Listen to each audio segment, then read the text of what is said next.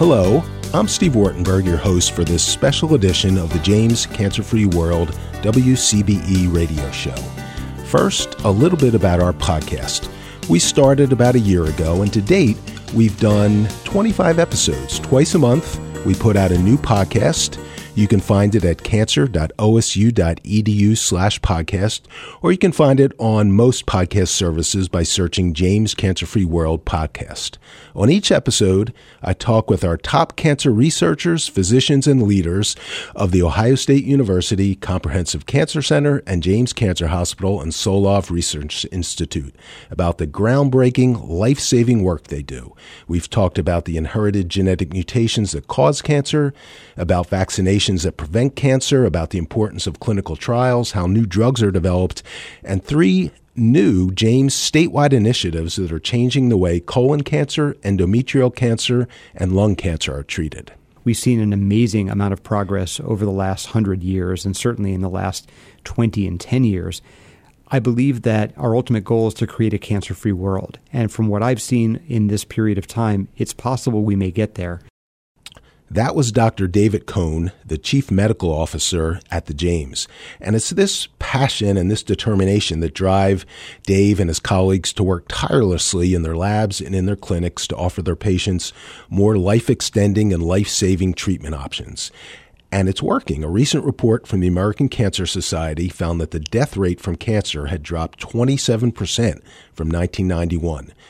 But there's still a lot of work to do. And today, on this special episode of our podcast, we're going to learn how comprehensive cancer centers, such as the one here at Ohio State, are changing the landscape of cancer treatment and care, and about two new and really exciting treatments targeted or precision cancer treatment and immunotherapy.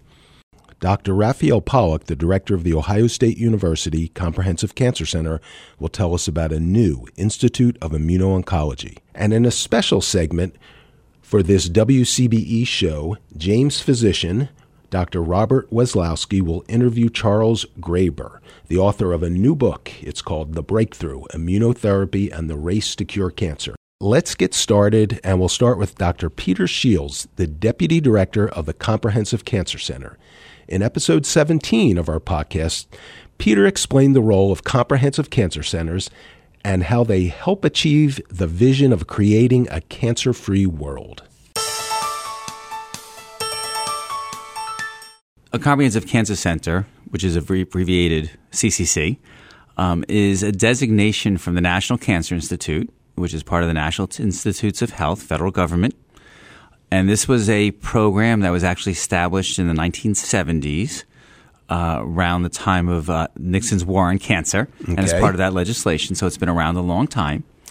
And there's different ways of thinking about it. Uh, it's a grant. So every five years, we have to write thousands of pages, and, and we'll come back to the review process. Uh, but it gets reviewed by people at other cancer centers, and we get a score. Um, and you get the grant, which brings in real money. It's also like an accreditation. So, an interesting fact is about 80% of the dollars that go into cancer research at universities are based at the 49 comprehensive cancer centers.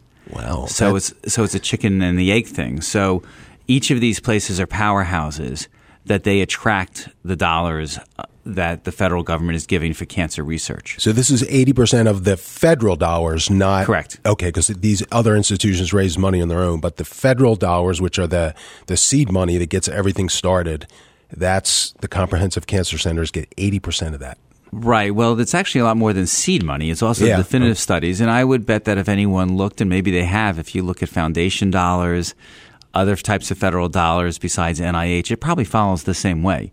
Most of the cancer research are, are in these places, and I often caution faculty, junior faculty that we're interviewing.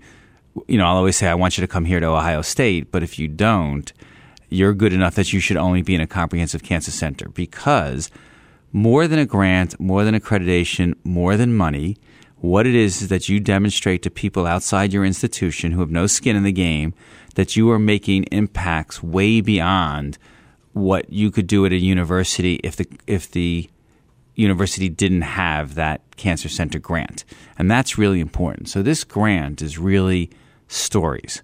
They're not evaluating the science per se, but did you have a vision to develop the science that then led to an impact? A new drug that's curing cancer, a policy that's affecting how people eat or smoke. Um, uh, so, so policy impacts, maybe new screening implementation, better ways to treat patients. You have to show that you've actually made a contribution, that you just didn't have a researcher who came in, did a bunch of research, wrote a bunch of papers, and then no one ever read the papers. That Okay. doesn't count. And so, so doing that um, is really fulfilling the NCI's dream, which is making cancer research impactful in ways that are measurable. You have to prove the impact.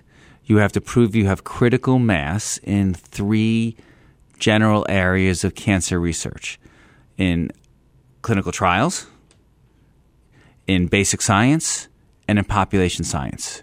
And you have to show how all of that works together to be more. So, you know, so as you're taking care of patients with great clinical trials, you're also thinking about their quality of life, or you're having studies go on in the same type of patients for early detection, or chemo prevention and survivorship, or better imaging of their tumors. So you have these physicians, these scientists, basic scientists, physician scientists, who are working together on the same problems coming from very different perspectives. And that only happens in these types of cancer centers. So, you know, a community hospital could be have some great clinicians, but they're not these sort of super specialists that we have. They're not working with the basic scientists who, you know, they're not getting into a room and saying, "Hey, I've got this patient with this tumor that's got this really unusual mutation." And a basic scientist steps up and says, "Hey, I'm studying that mutation. There's an interesting pathway that you know it affects. Maybe you could even try this drug." That's what Or happens here. That's what happens here at Ohio State, which you don't Yeah. get at other places. So it's the translational impact. The whole NCI program for comprehensive cancer centers is they don't want basic science for basic science. As important as that is, it's very important because you don't get to the translation if you don't get the, the very basic science. But they want to fund the science that's going to impact patients as soon as even a few years. What people don't realize is that the NCI is pretty serious about this. It's not an easy club to get into. You really have to prove to these external reviewers that you're contributing in ways that wouldn't happen. And then the review process is a serious review process. I mentioned that the grant is thousands of pages. We have to talk about the impact of our science. We have to talk about the infrastructure on how we have enabled this science to happen. So part of those stories are we recruited these people because we had an emphasis in immunotherapy. We then built this shared resource that can do immunomonitoring of cancer patients as they respond to therapies in clinical trials. That's led to these three papers that then gave someone an idea at Ohio State for a better way to do the drugs. We then got FDA approval to use the drug, and now the drug is FDA approved. You know, and we have examples of things like that.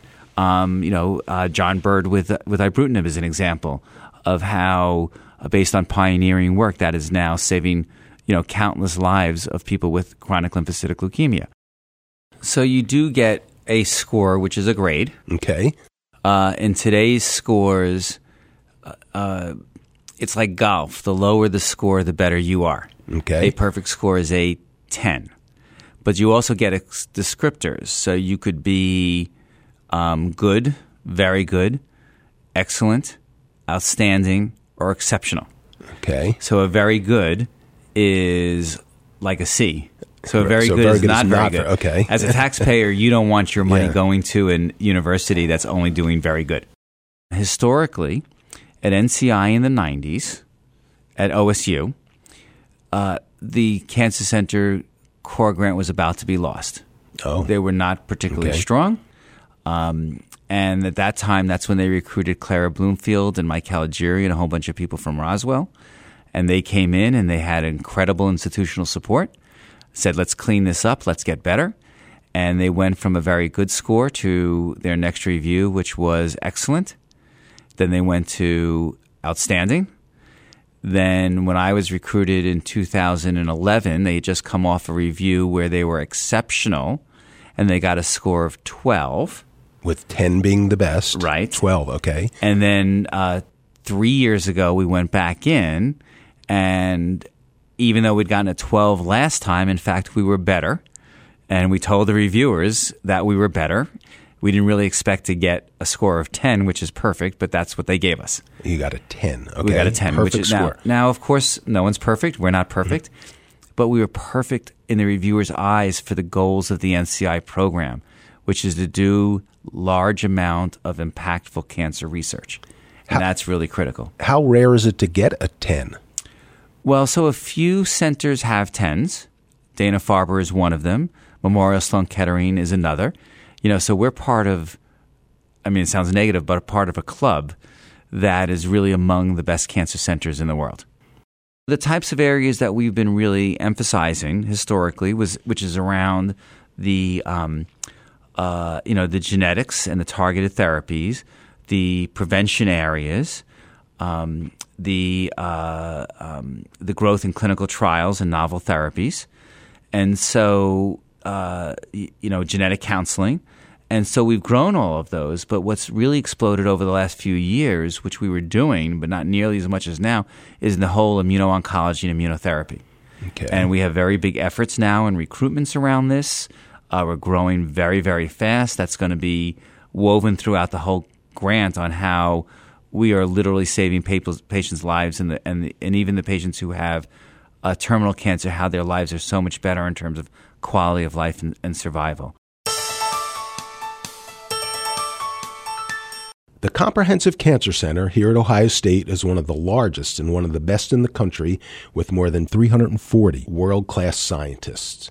A huge breakthrough in cancer research came from the completion of the Human Genome Project in 2003. This enabled scientists to better understand, target, and to attack cancer cells. Dave Cohn, the chief medical officer at the James, explained in episode 23 how this led to a new way to fight cancer targeted cancer therapy. When we began looking at the DNA, which is the building blocks of what makes us human, basically, we also looked at the building blocks of cancer itself.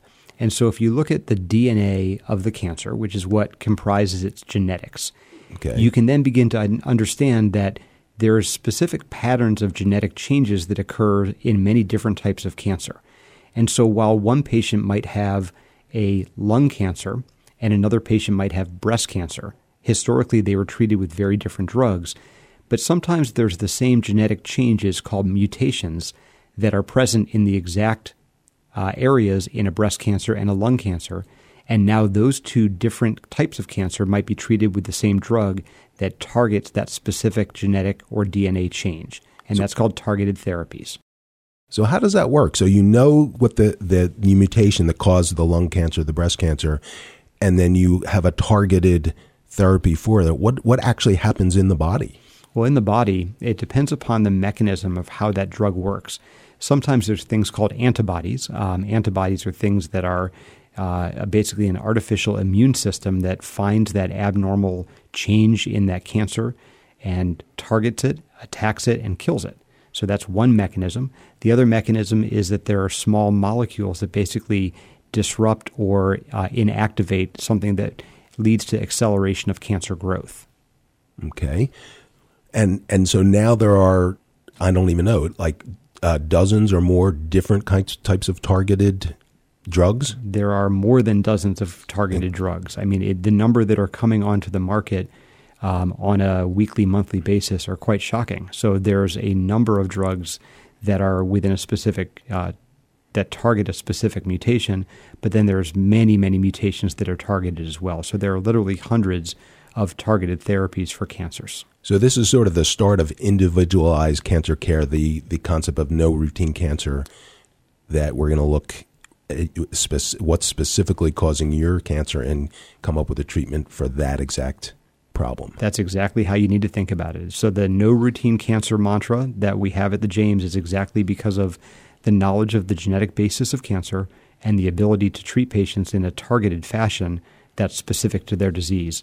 And what typically happens is, is that by virtue of treating um, the patient's genetics, is that you're able to identify the right patients and treat them with the right medication at the right time. And what this is translated to, as we talked about earlier, is a significant increase in the number of patients that are living long term um, with cancer diagnoses.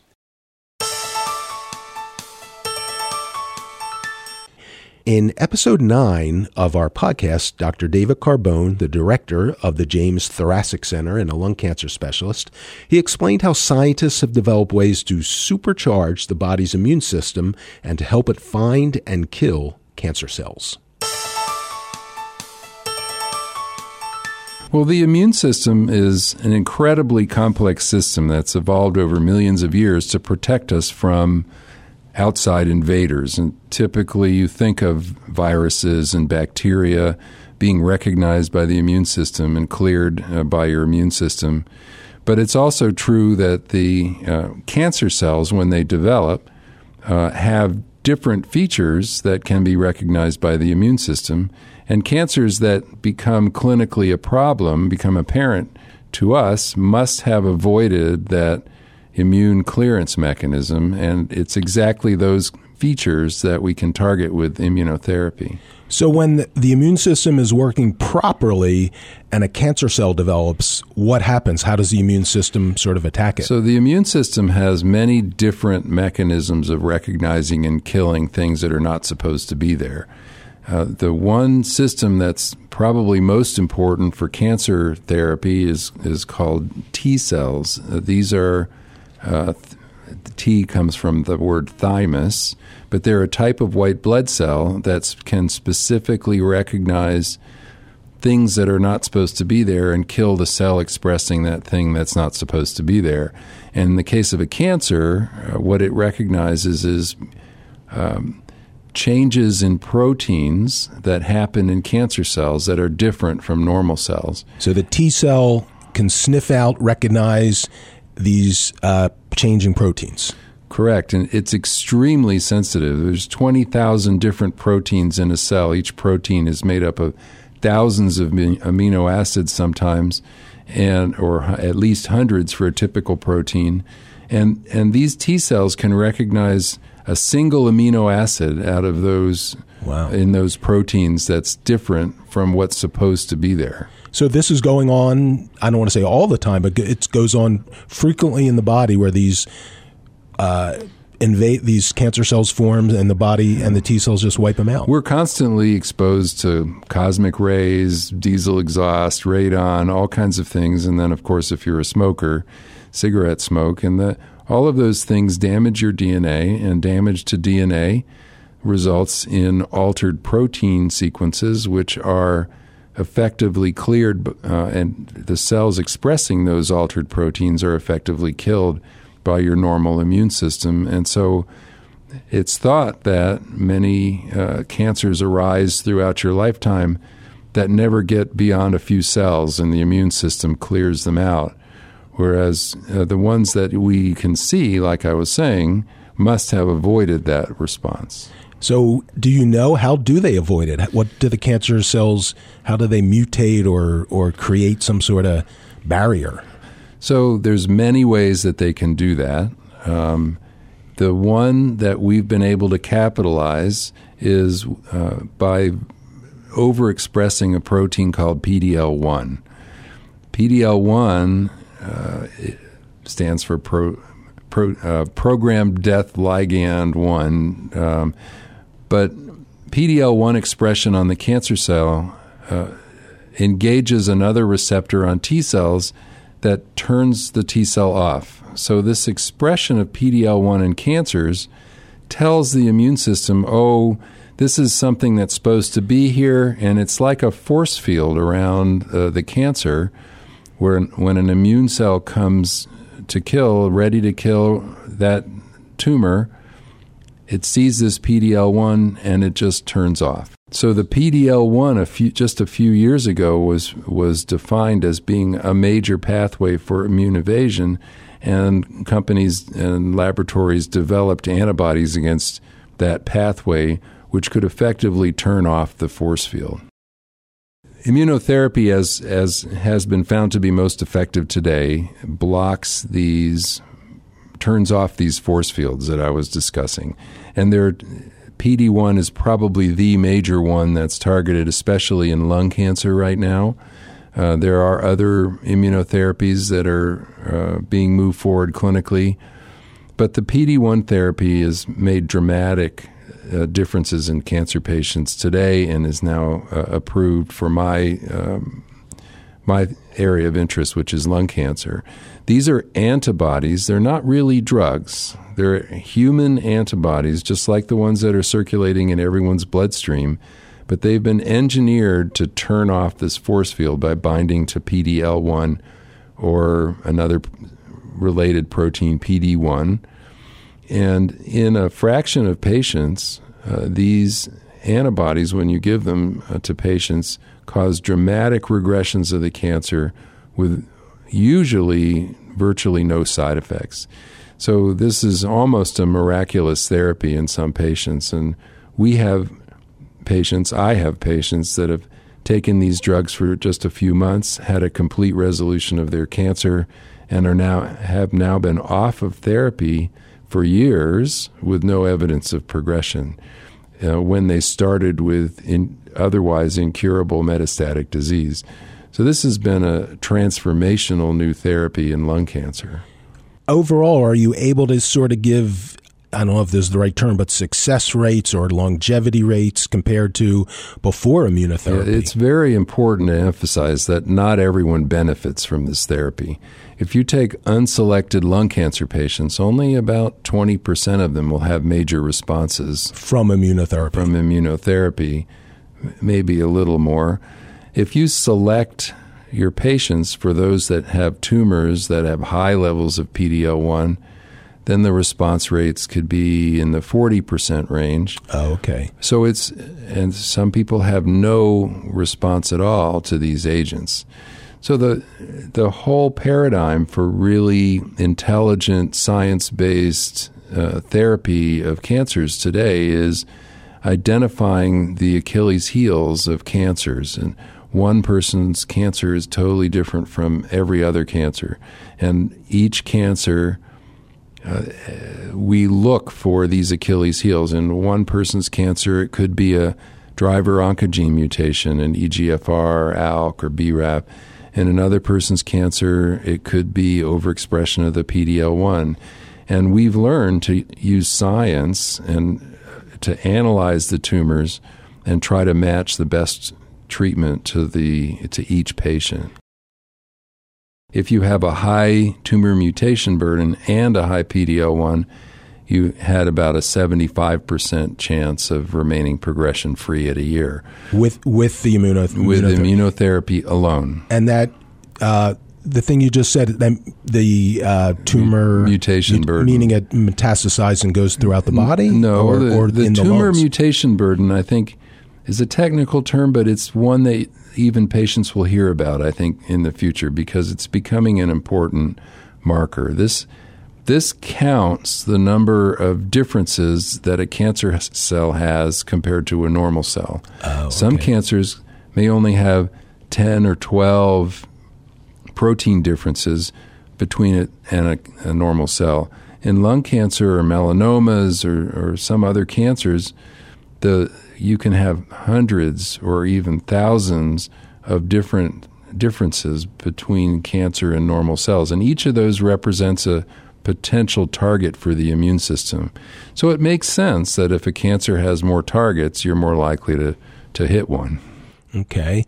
So PDL 1 is sort of the first protein marker that you found in, in numerous lung cancer patients and that you can then attack through um, immunotherapy. immunotherapy. Right. Are, could there be more? Are you working finding more? The immune system is incredibly complicated, and my hope is that this these PD one pathway targeting drugs are just the first wave of effective immunotherapies targeting other regulatory mechanisms that cancers have.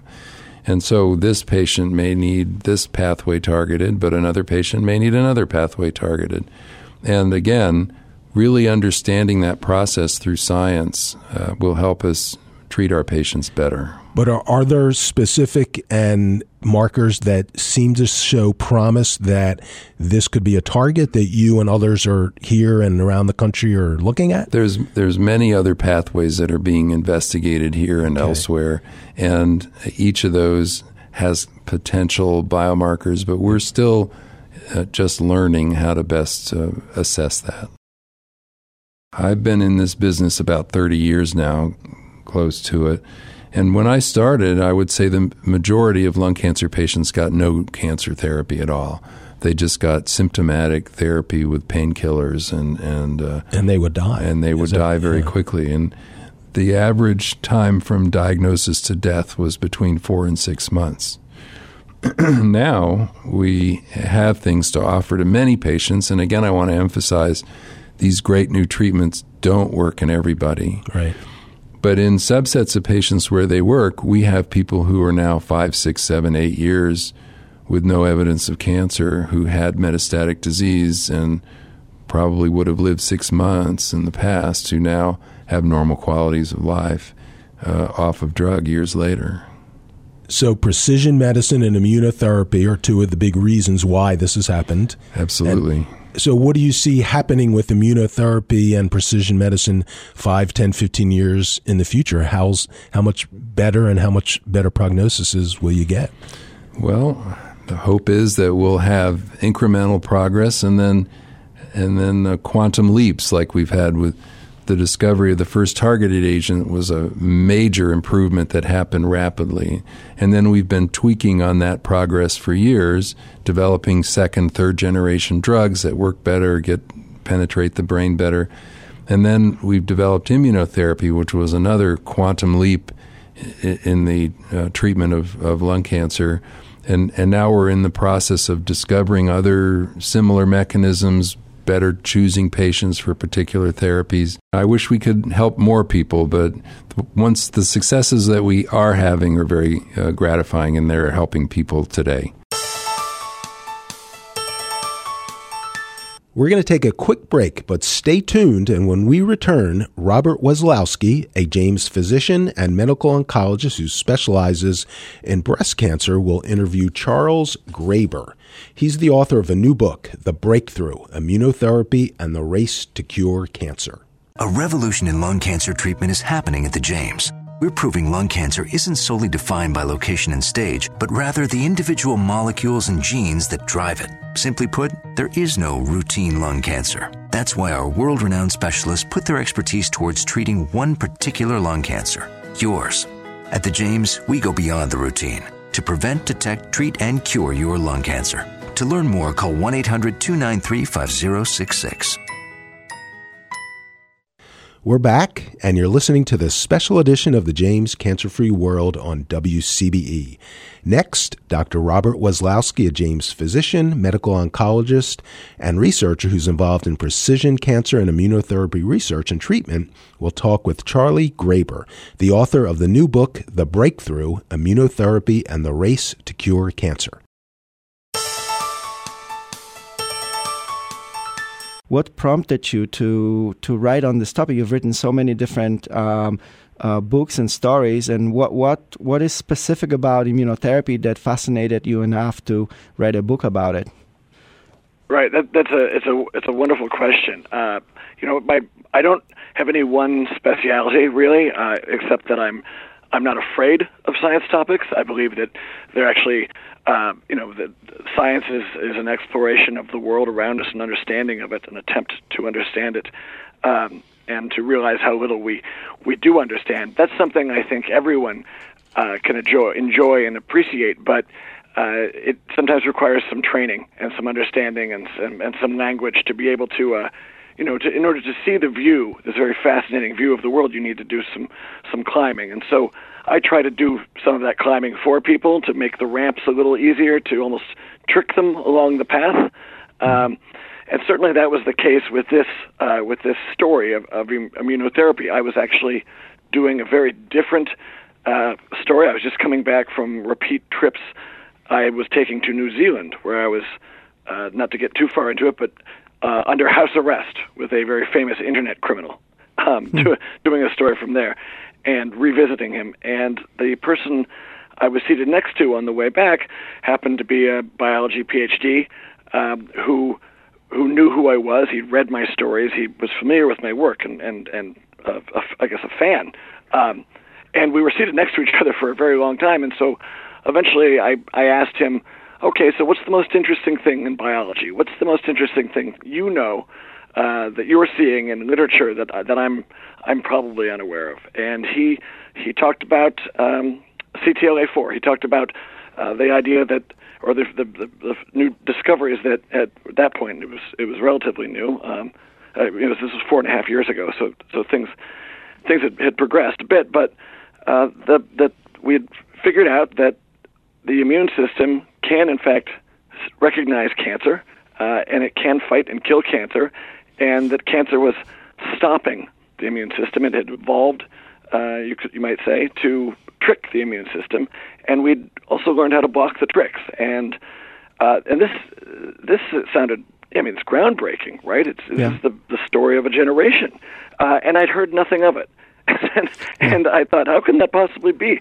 And then I, I went and researched further, and and tried to, you know, to speak to people about it, and decided, okay, I I want to investigate further. Perhaps I can get some some funding to be able to afford the time to try to write a, a book. And I couldn't find at first a publisher that wanted it because they said, well, this can't possibly be true because we would have heard of it. Um, and this made all the more important uh, and all the more clear how important this story was, not just to tell and to and to you know to mark this turning point in history and the history of medicine uh, and our history with this terrible disease, but but also to uh, to spread this news because uh, it, it was clear to me that um, even oncologists that I was speaking to at the time said, "Well, we all know that doesn't work.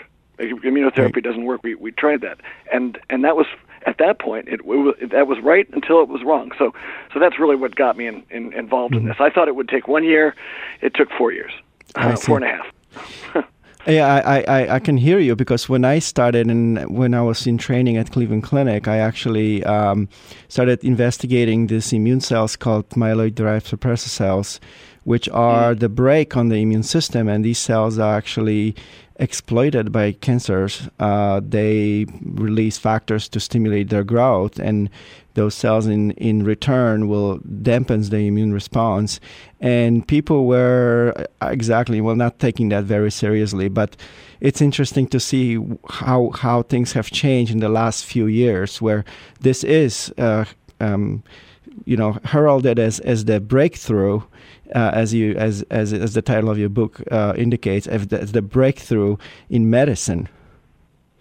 Yes, Yeah. it, it, it, that was another aspect of this story that I found so compelling was that uh, cancer immunotherapists, uh, it, you know, some of them I've, I've gotten to know um, many of them, or they all seem, and they all seem to many of them know know each other because there weren't that many of them left. People that were willing to identify themselves as uh, not just you know not just researching aspects of of, of immunology, but uh, but being willing to actually stick their neck out and say we've seen we've seen Yeah. glimmers of data that indicate uh, that this is possible, and we're still trying to figure out why. But they were really. Uh, the, you know, un- as you know very well, it was underfunded and it was really looked down upon. It was almost pitied by the larger uh, scientific community, the larger medical community. It was just considered to be, you know, a, a, the, the the land of dreamers uh, Yeah. who perhaps were, were, but you know, it was it was almost sad. And now there isn't i- i- there there isn't a a, a research group, uh, especially in the field of cancer, that isn't if they're not in cancer in uh, an immunotherapeutic route to finding uh, a cure, expanding the group of people that are cured, um, they're making plans to be. It's very.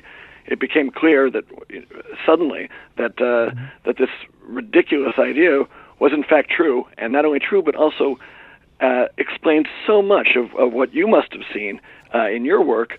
Uh, these confounding results uh, that that would uh, that didn't seem to make make sense. Why why doesn't it work? Um, Right. And you know, and and then suddenly there's this uh, aha moment uh, that explains some of why it doesn't work, as you said, this downregulation, and and now we can um, and now we know this is this is the area to look in, and it's so exciting. Yes, and I think it cultiv- it culminates in uh, last year with Dr. James Allison and Dr. Tasuku Honjo getting uh, Nobel Prize for uh, discovering uh, CTLA4, which is called cytotoxic T lymphocyte antigen 4, and PD1, p- uh, program death ligand 1, um, uh, which are important signaling molecules that, that um, are overactivated in cancer and which then inhibit the immune system. And we have developed so many inhibitors now to these molecules that work and, and um, also um, stimulate the, the immune system or this remove the brakes on the immune system that works really work really really well. So I agree. It's uh, seeing a Nobel Prize given to those individuals is was really really exciting, and I think that that sort of was the aha moment and gotcha moment to all the skeptics who who didn't believe in immunotherapy. Um, right. It was. I mean, I mean, and, and what a turn! And it was so much fun. Uh, uh, you know, those.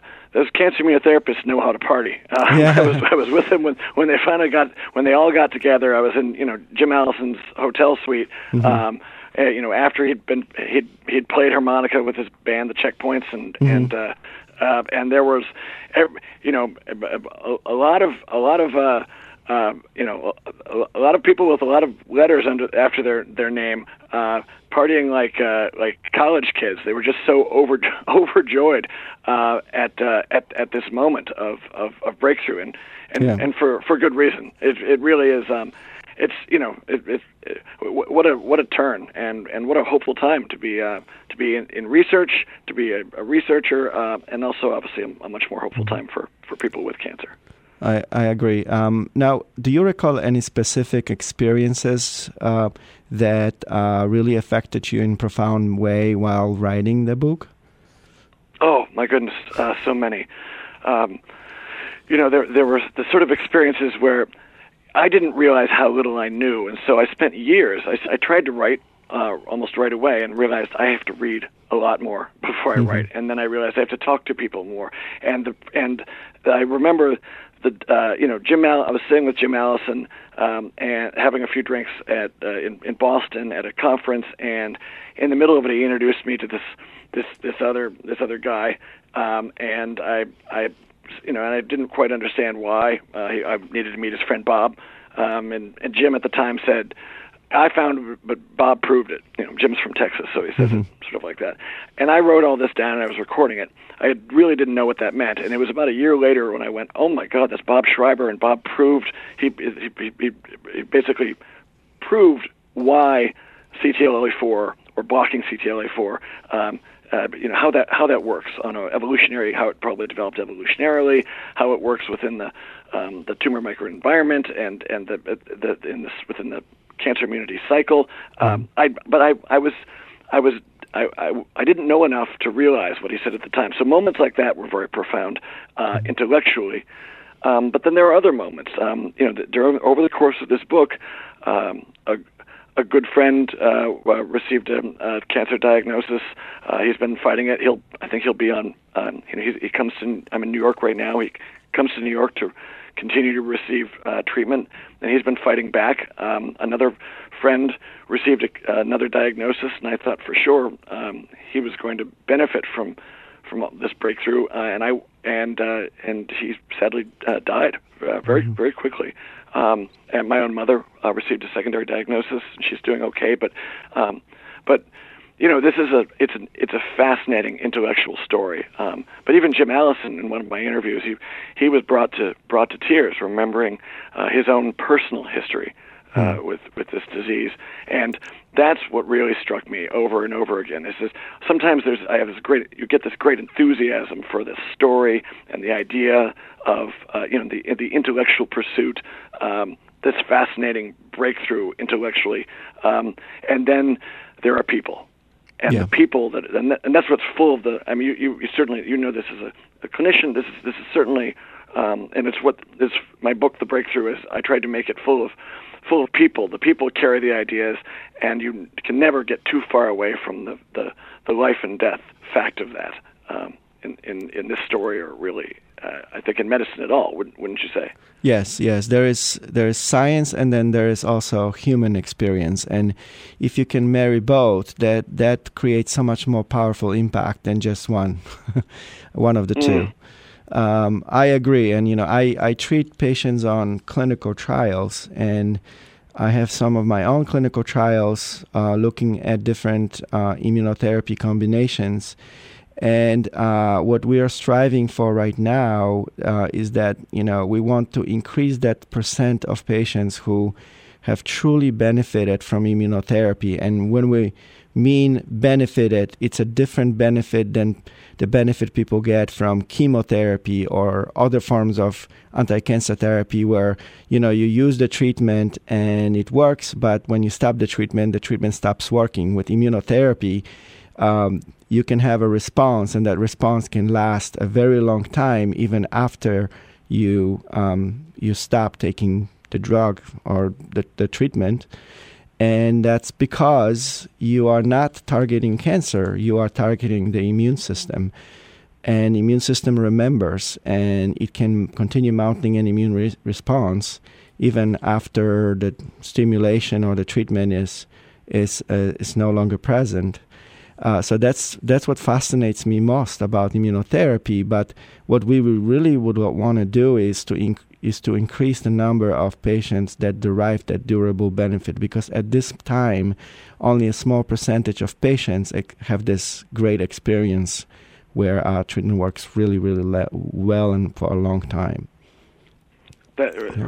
Right. You know, it, that's one of the one of the goals of of my book uh, was to for it, it, was really written for for everybody, uh, and and there are different ways of reading it. Uh, you could read it. Uh, researchers may enjoy a deeper read where they go to the end notes uh, mm-hmm. more often. I also assume there are going to be readers that really um, are only reading about cancer because they have it and really don't want to have to read too much more than that. And mm-hmm. Uh, I felt it was really important uh, to to highlight what you what you just said. Um, and to make it as clear as possible to, to those people that that this this is different. This isn't just more drugs and more hand waving about a, a, breakthrough that may be around the corner or some any one specific miracle. It's it's not that it's working for everybody yet. It's that it's it's that we've discovered that an entire field uh, of, of of therapy is possible, and that and that is so different because it focuses on the immune system and has a different type of response um, and a different a different type of hope because everything else that's uh, every you know the, the, the what I refer to in the book as cut, poison, and burn, mm-hmm. surgery and chemotherapy and radio radiotherapy. Um, while they, they can be highly effective, um, they they don't move. Uh, they they don't they don't mutate. They don't mm-hmm. adapt. Um, they're fundamentally uh, different uh, than the disease itself, which does mutate. It does adapt. It's tricky. Cancer is, and mm-hmm um, and it and it's and it's actively working against all all of the therapies. Um, right. So really, the, in order to beat it, we had to uh, play it play play the same game. We needed to be on the uh, yeah. you know we needed to bring a gun to a gunfight sort of thing. And now we finally finally have. And understanding that, I hoped would also encourage people uh, to ask about about this, uh, to seek places like like like your center where uh, where where the cutting edge work is happening where you're where you're up on not only up on what's happened but creating what's happened next what's happening next. Um, and to encourage people to enter those clinical trials because uh, as as you know less than I think 5% yeah. of all patients ever even end up on clinical trials. And it's really where the um, some of the most important stuff is right now the the, the hopeful front yeah. edge. I couldn't agree more so, what do you think is new? What, what's next on the on on the horizon for immune therapies? This was the very difficult thing about writing the breakthrough. Um, mm-hmm. Over the course of, of four years, everything changed. Um, what the things that didn't change were was the basic fact uh, that that we that, that we now understand that cancer can and is targeted by the immune system, and that we can help it to uh, to to be better done. Um, but so many there's so many questions you know was this target going to work or was this going to be the the, the future or or that compound but is there another um, you know another type of breakthrough around the around the corner and it's very difficult I find and very uh, to to really be able to see the sometimes the forest for all these trees. Um, yeah. Which is again one of the reasons uh, points of the book. It, in the on the first page of the book, the prologue, it's only it's less than ten lines long. It contains no science words at all, mm-hmm. uh, no real ones. Um, it's just a, sort of essentially a, uh, a metaphor. Um, it's something I think everyone can understand, and it and it, it that's the forest. It simply explains that we we know this is possible. We've unleashed this the, this this 500 million year old defense system finally mm-hmm. um, against this this disease. Well, we, we are running out of time, and I, I, I apologize that I have to um, stop here. But uh, I, I, I can't thank you enough for for for the, for this conversation. It's really uh, so exciting that I, you know people feel the same way as I do. So I, I thank you for writing the book, and thank you for for giving this interview. Well, Dr. Wesolowski, thank you so much for, for speaking with me and for spreading the word about, about this book and your and, and the, your important field. You, the work you've done uh, in in in uh, a time when this was not recognized as the field uh, is is now paying off and is paying off for, for patients. So thank you for sticking with it. You're welcome, and thank you as well. As you just heard, immunotherapy is a huge step forward. In episode four of our podcast, Dr. William Farrar, the interim CEO of the James and a breast cancer expert, filled us in on how research, precision medicine, and immunotherapy have combined to change breast cancer treatment. It's really uh, rewarding and very exciting because breast cancer has probably come further than any other solid tumor. Uh, and what I mean by that, when I started my training back in the mid 70s, almost all breast cancer patients had what we call a radical modified or radical mastectomy. And that's basically where the entire breast was removed, all of the chest wall muscle, and all the lymph nodes. So, no matter how large or what type of breast cancer they had, that was it. That's that what you did. That was the type of yeah. treatment. So, since that time, we've gone through modified radical mastectomy to lumpectomy and radiation. And now there's a clinical trial uh, that in some types of cancer, uh, that they receive chemotherapy and then we repeat their tests that showed the cancer. And if that cancer now is no longer seen, we can just do a biopsy and potentially not do any surgery for pretty advanced breast cancer. Wow. So I've seen it going from radical surgery to potentially, this is just an early clinical trial, but down the road, we may not even be doing surgery for some types of breast cancer. What's that like to? I mean, you're the history of modern cancer treatment, breast cancer treatment. You've and have participated in all those steps along the way. Well, it, it, it, it is. It's very exciting, but but also very rewarding to to to see and be able to treat patients uh, uh, you know, from from the time where back when we started, if some lady had a lump in her breast, she would go to the operating room, not knowing if it's cancer or not, and may come out without her breast. Wow. Uh, to so, the oh, point. Oh, so before the surgery, you would tell your patient if we see that this is cancer, we're doing this radical mastectomy, and the patient goes to sleep not knowing what's going to happen. Well, correct. Until today, where where potentially said, we may not even be doing surgery uh, in, a, in in a very short period of time. That's that's uh, uh, probably the uh, the most solid the, the solid tumors that's changed the most in treatment.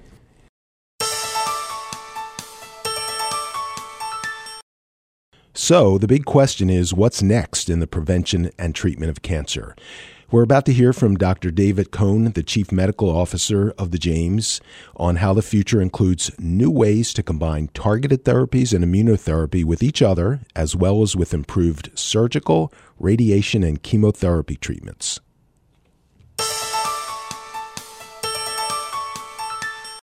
The general next steps are almost all the same, which is what can we do to maximize the chance of cure and to minimize the chance of harming the patient in the process. So, in surgery, for example, things that are being done through smaller incisions with faster recoveries and less side effects is a really important component. Thinking about new technologies like robotic surgery that have actually accomplished this already. when you think about radiation techniques, we talked a little bit about you know using computer simulation or imaging to really guide where the radiation is applied. That's a process by which we can use, for example, proton therapy, uh, a new technology that's going to be present at the James within the next five years to be able to really deliver the most effective doses to minimize side effects in brain tumors, for example, is a very important next area of research and clinical application. When it comes to chemotherapy, whether it is traditional chemotherapy, targeted therapies, or immunotherapies, some of the big steps we're taking is looking at the combination of these things together. Because we know that very often cancer cells are able to outsmart the chemotherapy. And so, if you give one specific type of treatment, any of those three we talked about, very often the cancers find some way to evade being killed by that modality. So, if then you kind of combine different strategies together, traditional chemotherapy plus immunotherapy or immunotherapy plus radiation therapy, the hope is those cancer cells can't outsmart the ability to be treated, which would lead to patients being more commonly cured. And it sounds like the bottom line of all this is research is what fuels this this battle. Absolutely. And when you look at the progress that's been made over the last 50, 100, thousands of years, this is all because of research. And so uh, in the last 10 years, the progress that's been made has been truly remarkable.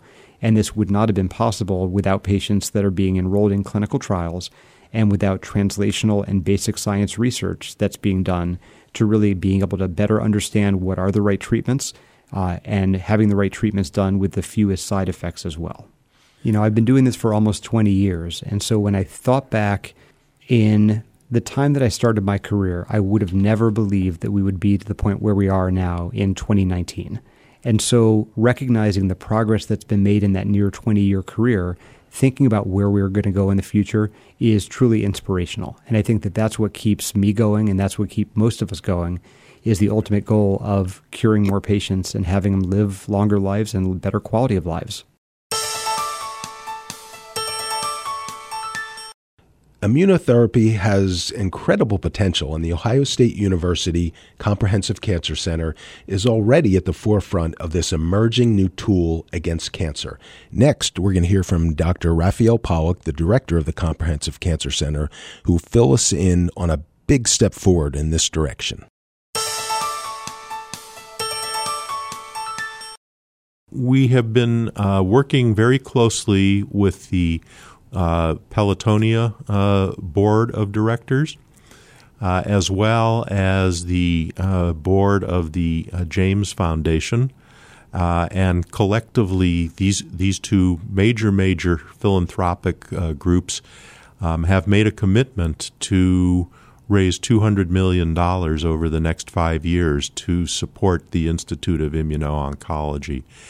That's a major commitment, uh, larger than the commitments that are being made at many comparable institutions, frankly, uh, in order to be able to recruit uh, the faculty that we need to sustain them uh, and potentially to help uh, with the uh, space as well as funding and position requirements that they that they bring to the table. We anticipate that over the next five years, we're probably going to need to recruit approximately 35 new faculty over and above the natural growth of faculty that we would otherwise experience in order to fully staff the immuno uh, uh, the Institute of Immuno-Oncology.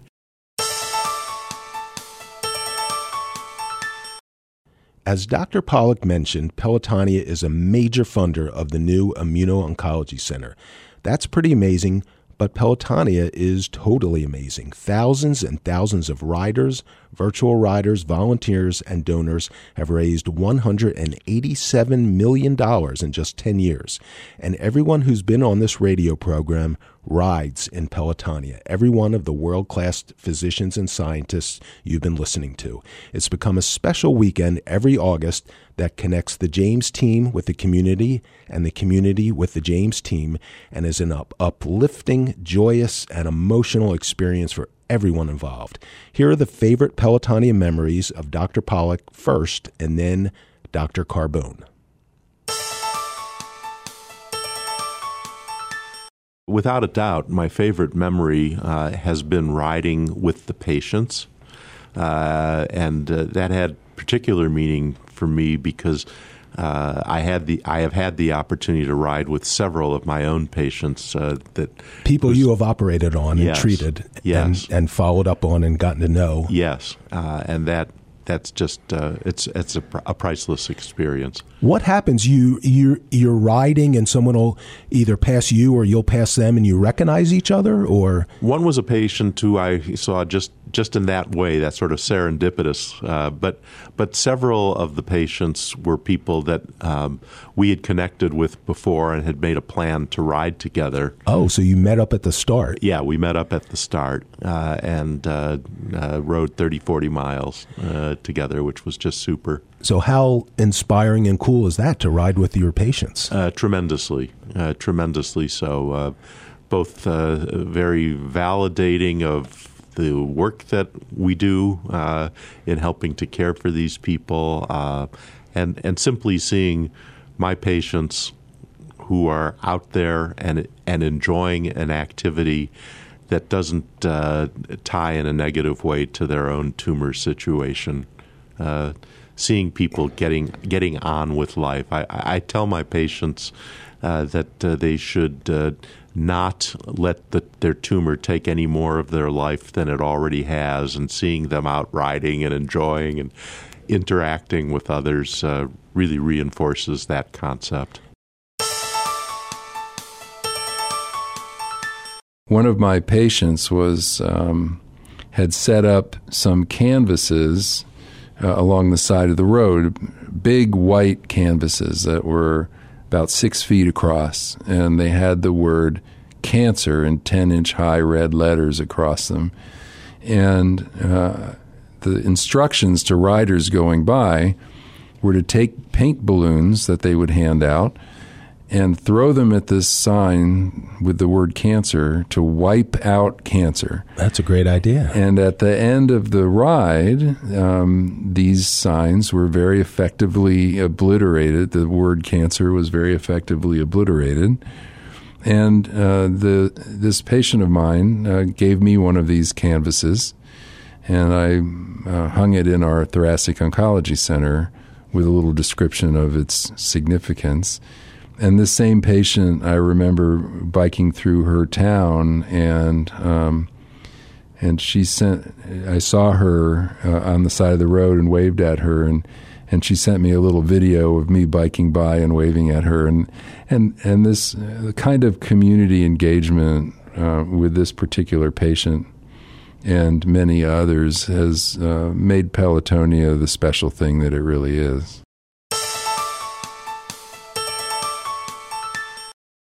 I wanted you to hear these Pelotonia memories from Dr. Pollock and Dr. Carbone for an important reason. They are both cancer survivors. About 1.7 million people every year hear those life changing words You have cancer. Dr. Pollock has delivered this message to too many of his patients over the years, and he suddenly found himself on the receiving end. Having cancer uh, adds a little bit of spice to life, uh, to say the least. Uh, it puts a little bit more urgency into how you spend your time. You recognize that there are even fewer guarantees about the future. And yet, the advice that I give my own patients about not letting it take over your life uh, is an, a, a, bit of advice that I've tried to follow myself. Uh, so that I am able to do uh, what I want to do, uh, what I feel capable of doing in order to help other people. How has it impacted how you deal with patients? Uh, do you, any is it any different now? Uh, it is. It is different. Uh, I share the information uh, with my patients that I'm also a cancer survivor uh, or a cancer patient, uh, as well as a cancer provider. Uh, when my patients talk to me about cancer fatigue, I can relate to it very directly. I've also experienced that. Uh, and and I think that in many ways it has brought me much closer uh, to my patients.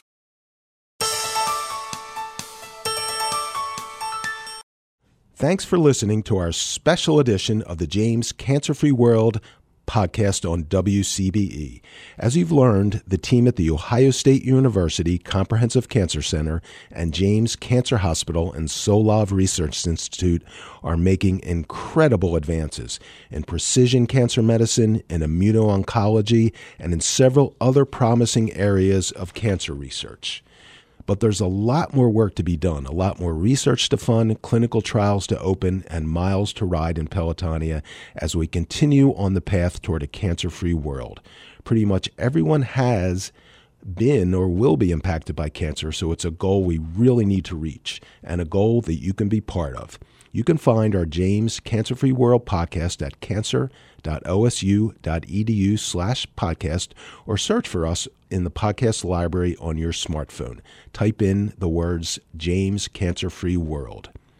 This show was produced by Steve Wartenberg, Melissa Hall, Jennifer Hargett, Paul Kotheimer, and Doug Dangler at the Ohio State University College of Arts and Sciences Academic Technology Studio, and was brought to you by the Ohio State University Comprehensive Cancer Center, Arthur G. James Cancer Hospital, and Richard J. Solove Research Institute. For more information, check out our website, cancer.osu.edu.